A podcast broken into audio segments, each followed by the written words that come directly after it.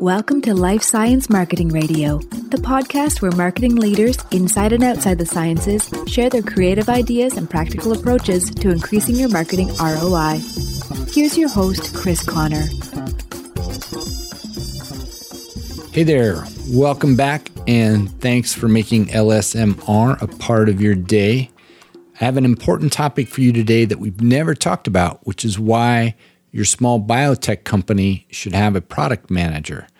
Larger companies typically have many of these, and sometimes they all do slightly different things the way they divide up responsibilities. But it's important to understand um, whether you're already working with one or if you don't have one, what the value a product manager brings to your business.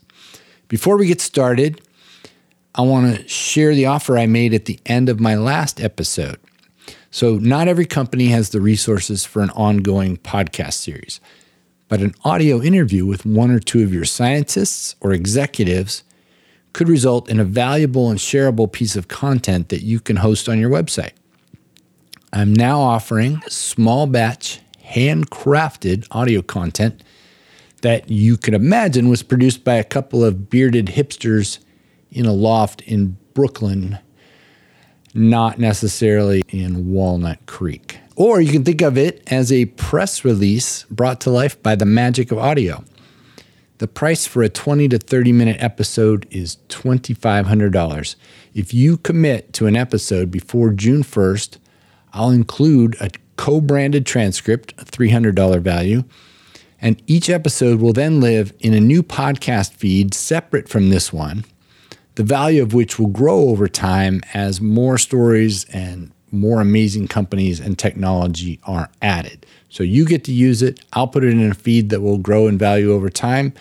Now let's dive into today's topic. Today, I'm talking to Jill Rowan. She's the founder of Scientia Consulting, specializing in providing life science product management for small and mid sized biotechs, large pharmaceutical, and medical device companies. Jill, thanks for joining me today. Yeah, thanks, Chris. Today, we're going to talk about product management for the first time ever on this podcast. So, in larger companies, this is a common role. But even if you're in a larger company, you may not know exactly what a product manager does because it varies, I think, a fair amount from one company to another. And if you're in a smaller company, there may be a marketing manager who's responsible for a lot of things but our goal is to clarify what a product manager does, the value they bring to a small company, and what type of person you need in this role. So, first of all, Jill, describe for everyone what a product manager does. Yeah, thanks, Chris. I'm glad we started with that because a lot of people, in particular in the life science industry, don't really know. Uh, but in essence, a product manager is really the glue that kind of binds a lot of functions that touch a product. So this could be on the front end doing customer interviews, uh, and then mid-stage ler- working with your R&D to develop the product, and then uh, at the end for your sales and marketing, you have a product, you need to launch it, and then you, a lot of times you have regulatory considerations, and all um, all aspects are all going to be intertwined in your operations and, and finance. So not only do you own the decision about what gets built, but you also influence every aspect of how it's built and, and launched. I love how you just described that. I mean, that's sort of how I thought about it, but I wouldn't have said it that well. Like, I always think of the product manager as the person, for the most part, who's talking to customers, figuring out what they need, and then creating a whole list of requirements, and then talking to R and saying what order should we incorporate these into the product because you probably don't incorporate them all in the first round, right?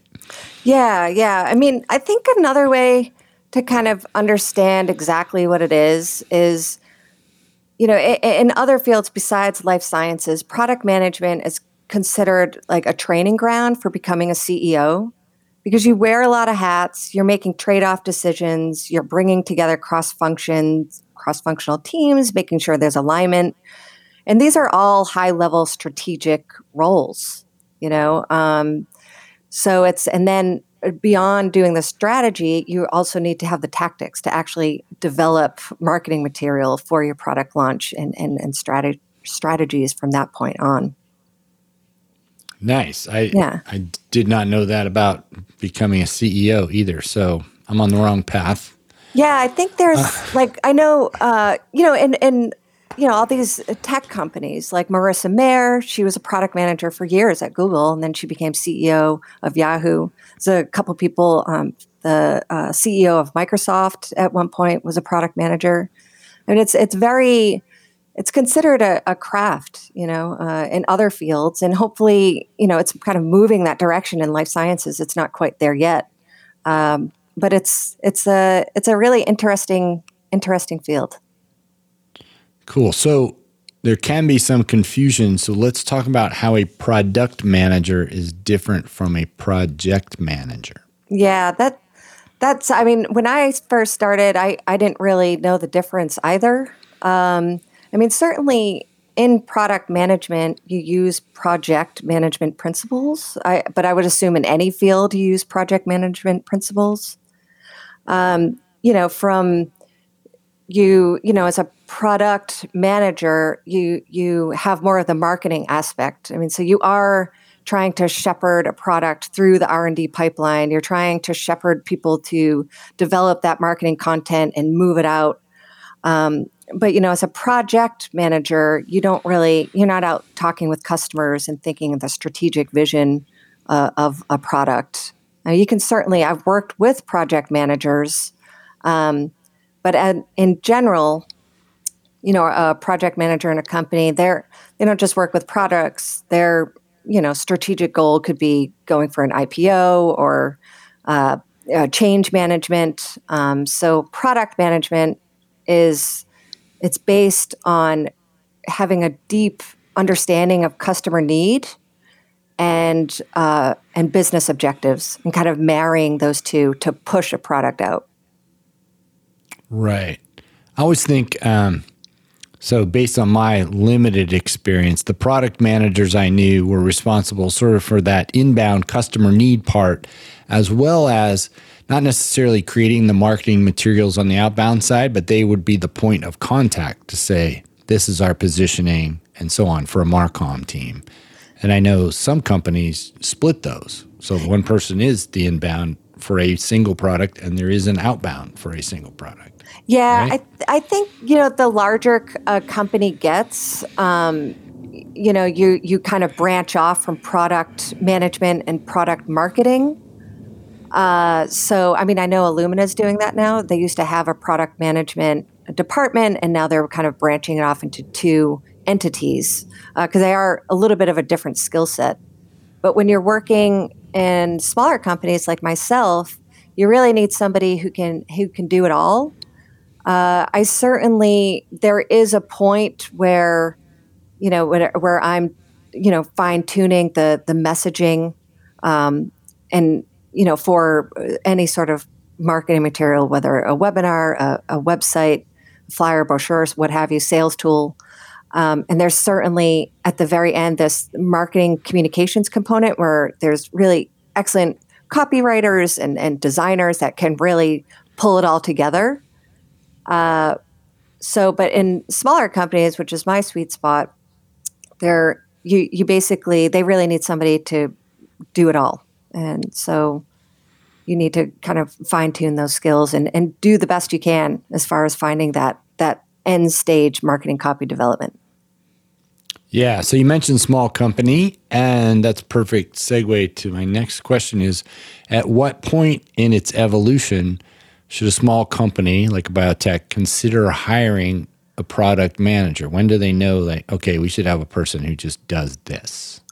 Well, at the risk of sounding self serving, oh, go ahead. Since I am a product manager for small companies, I mean, I, I think this should be one of your first hires. Uh, you know, um, a lot of times people are coming to me, you know, they're like, well, we're trying to find this director of strategic marketing and we can't find a right fit. Is there any way you could just help us in the meantime?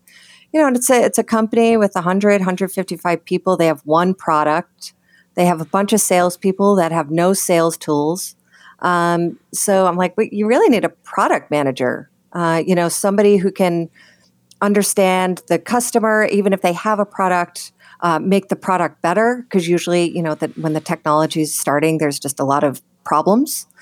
Uh, so trying trying to figure out why you know why this particular uh, you know preclinical trial failed or, or, you know using your product or and understanding exactly how to design that product a little bit better and then working with your r&d to help you know shepherd that that product through the um, life cycle. And then on the end stage you know you're you can have as many salespeople as you want but if they don't have any sort of marketing material to help them in their sales process it's they're really you know kind of hit uh, a dead end. Um, so from that perspective you know having a high level strategic marketing person you know you can never that's never a bad idea. But strategically i would you know, for a smaller company, I would hire somebody who can really do it all and get things moving and get things out and at the same time have that strategic product vision but also develop materials that your team can use. And then as you progress and, and moving on then you can bring on that that higher level marketing person that's going to spend their days you know talking relationship building with kols and, and talking with customers constantly and just always keeping uh, that strategic uh, vision. Right. Yeah. It seems like if you went for the higher level strategic person first, you're just possibly creating more demand for a product that isn't being taken care of in the right way, it could amplify your problems, right? Yeah. Yeah. I mean, that's a lot of times what happens. I mean, especially, you know, at these smaller companies, it's founded by a couple scientists who have a great idea and, and in essence, usually a pretty good product. But once you get it out there and people start using it, there's inevitably a lot of problems. Uh, it's biology. It's it's you know science. it's things. Say no times, more. Yeah, nine times out of ten, it's not going to work. you know, if you're not selling, you know, uh, an app, you know, on your phone, it's it's a whole different, you know, whole different slew of problems. So yeah, yeah I mean, you need to understand and, and work with your R and D, and then yeah, I, I, you know, the last company I was at, the sales team was phenomenal. I mean, they were really really knew their product well really knew the customer base but they they could talk how great the product was till they're blue in the face. I mean they're scientists. They need to have some sort of case study. And you know you don't want to give them uh, you know a manuscript that was published eight years ago talking you know about how good the product is. I mean now you're at a different stage. You need you need uh, a nice um, you know, a, a addressable market, very visual, finding that one value proposition and then those three takeaways to kind of help move people in the direction to to purchase your product. Nice. So you mentioned um, strategic product vision. That got my attention. What what do you mean by that specifically? Well, I look at it in two different compartments, I guess, which is a little bit what we were talking about earlier. Is you know you do have this early product management and then later stage product marketing, but I'll, I'll talk about both because that's what I do both, and it is important as a product manager to kind of understand exactly each component. So the strategy, you know, you want to start with more of a, a roadmap, which is more of this high level strategic communication tool. And really, the goal is just to kind of manage outcomes and expectations. You know, it's, it's not very wordy, it's more visual. Just trying to, you know, a very simplified uh, communicating with everybody in your your team to understand your output, which that one's usually easy because that's what your product is.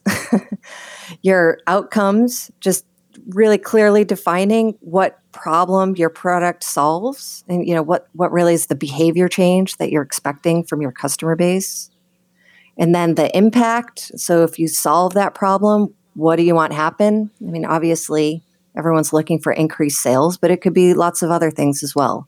Uh, increase brand awareness, um, KOL relationship, you know, uh, development, so on. And then, you know, kind of in this roadmap, kind of talk about your your metrics. How do you know you solved that problem? Uh, you know, it's uh, so okay, great. They bought the product, but did they buy it again? Did they tell their peers about it? You know, so the strategy, it's just really getting an overview of what, you know, your kind of your statement of intent or direction and, and a loose timeline. I mean, lots of times if I'm doing a strategy or roadmap, you know, I just do now, sooner, later. You know, it's just really trying to understand how to get to point A to point B. Nice. So when you talk about now, sooner, later, tell me, give me an example.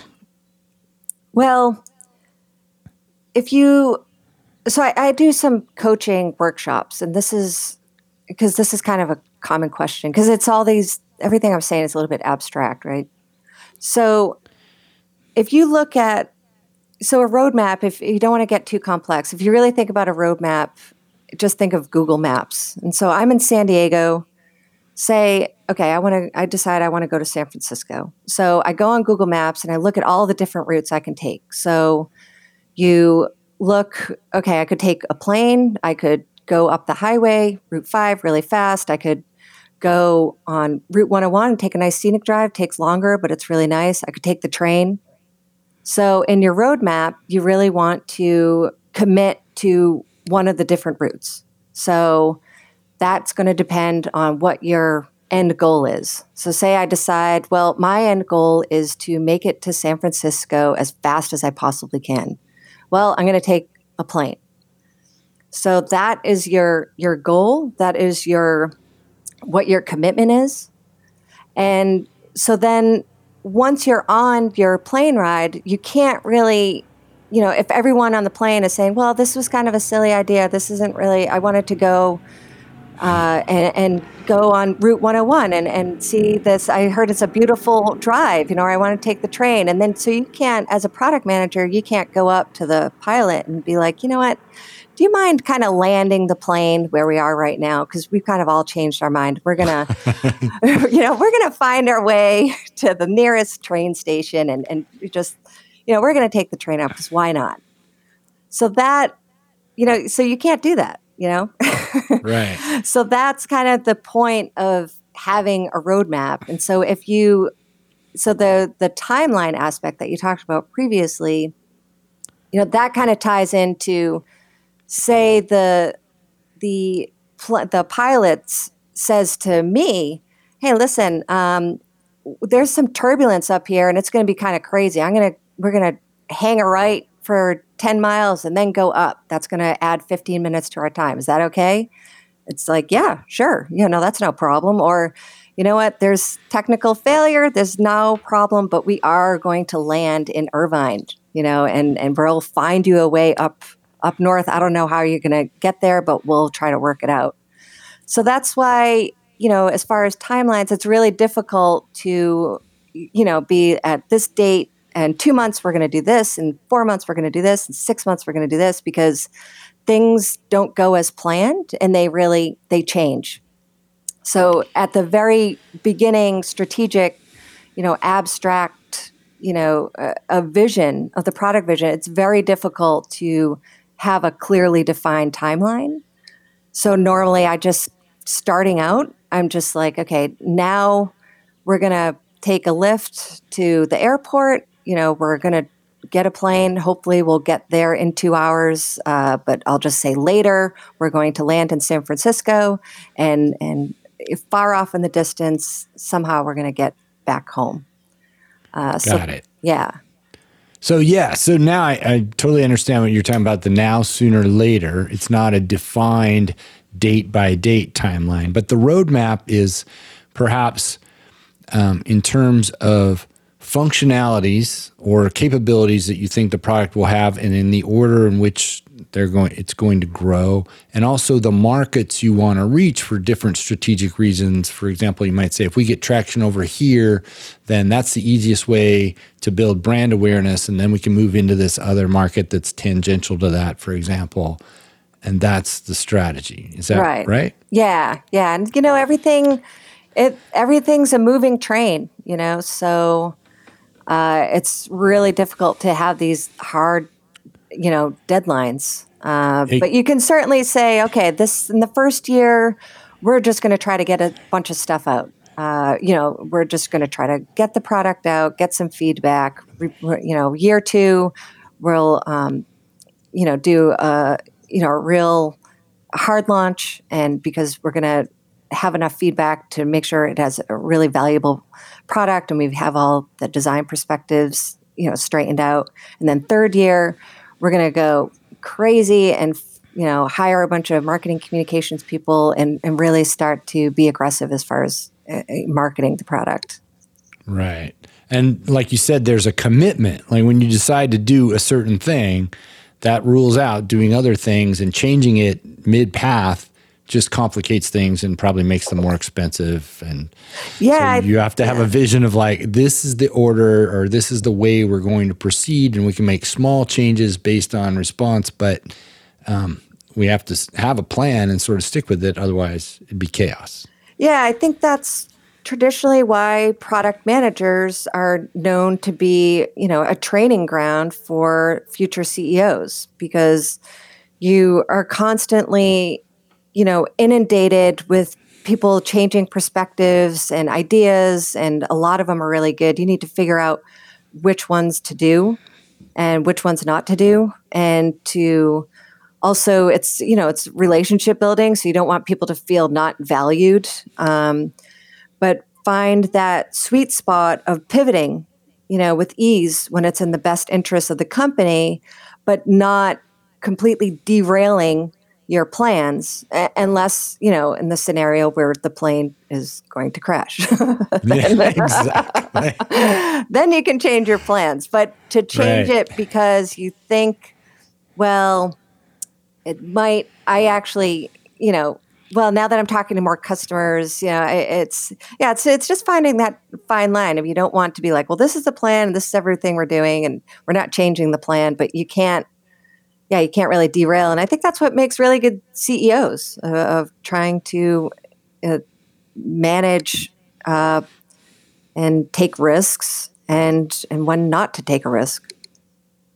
Yeah, so that's a great transition to my last question, which is if you're going to hire a product manager, what kind of skills are you looking for, even beyond knowledge of the market? Yeah, I mean, I think obviously it would depend who you're who you're talking to, but for for me, um, certainly technical savviness and understanding basic marketing pr- principles is important.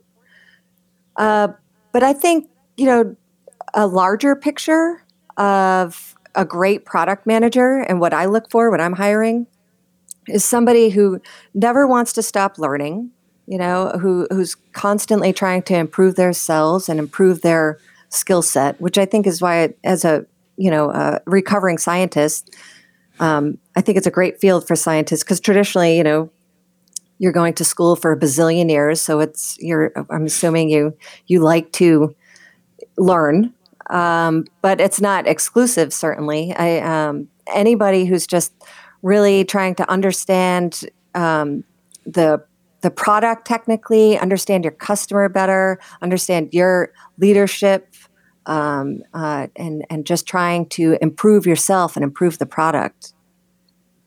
Um, and then the second is kind of what we were talking about earlier is this ability to kind of come to terms with reality and, and pivot. You know, um, uh, it is easy, especially if you do have this plan to not want to hear things because you're already made it so far. Um, and it's like, I don't want to hear that. So I'm going to pretend like I didn't.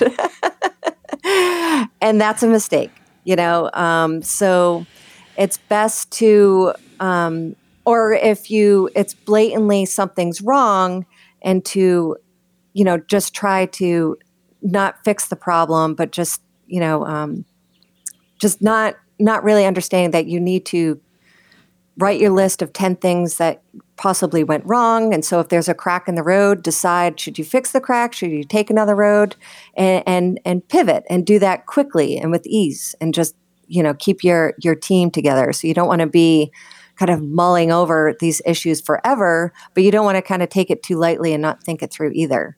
Um, so usually, you know, if I'm hiring, I just ask people if they've ever you know dealt with any adversity in their life and how they overcome it. It could be personal professional and everyone's got a story. Um, and then the last one is definitely product managers the good product managers are really people who have the ability to take time to think. Now that might sound kind of crazy but you know, on a day to day basis, a product manager can receive hundreds of emails, you know, and putting out fires and everyone's mad and no one feels valued and you're ask everyone's asking you 10,000 bazillion questions. But you really need as a product manager, your main goal is to keep a pulse on the customer and to have keep that strategic product vision and to keep everyone on your team, all your internal stakeholders on board and in order to do that, you need to find a way within your week to not answer an email, to not answer your phone, and and to think about these things. Um, and you might think that's kind of well, that's that's pretty easy, but sometimes it's not. You know, you it's a learned skill, especially this day with the level of communication is so high. Like if you don't answer a text in the two seconds I sent it to you, you know, um, yeah. It's so it's.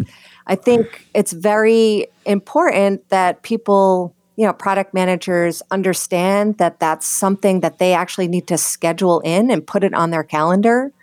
Like Friday from one to three, I'm going to shut down my phone. I'm not going to answer emails and I, I'm going to think about this stuff. yeah, I think that's important for everybody. But as you say, I mean, in today's world, you you're going to be bombarded with lots of requests. There's always something that needs your attention. I've experienced this, and you always feel like, oh, I should do their thing first. And it's sometimes hard to set aside time for yourself. And then there's the whole idea of like, if I just shut my door and don't answer my phone, people are going to think I'm not working. Right. Which yeah. you know is not true. Yeah. And obviously, um, you know that time for thought is important but there's sort of a perception about it. That's an advantage of working from home honestly is that you could do that and it would be easier. But if you're just sitting in your office and you're just thinking about stuff which people should do you don't have to put your hands on a keyboard or anything um, it's hard to do. But uh, i think people definitely need to to make time for it. Yeah. I mean they say you know distraction is a symptom you know, of something else. So it's really, yeah, I think creativity, the only time you can really get create, creative is if you're focusing and, and, and thinking. And you don't need to take, you know, you're not in academics anymore. You don't need to sit and stare out the window for weeks. Uh, but, you know, but carving out a couple hours a week uh, could actually really make a, a huge impact. Yeah, yeah, for sure. I'm a big believer. Um, well, this has been great. I I learned a lot personally today, and um, I'm going to put a link to your LinkedIn profile in the show notes. Is there anywhere else we should send people to learn more about what you're doing? Yeah, well, I have a website, uh, scientiaconsulting.com. So maybe if you could do that as well.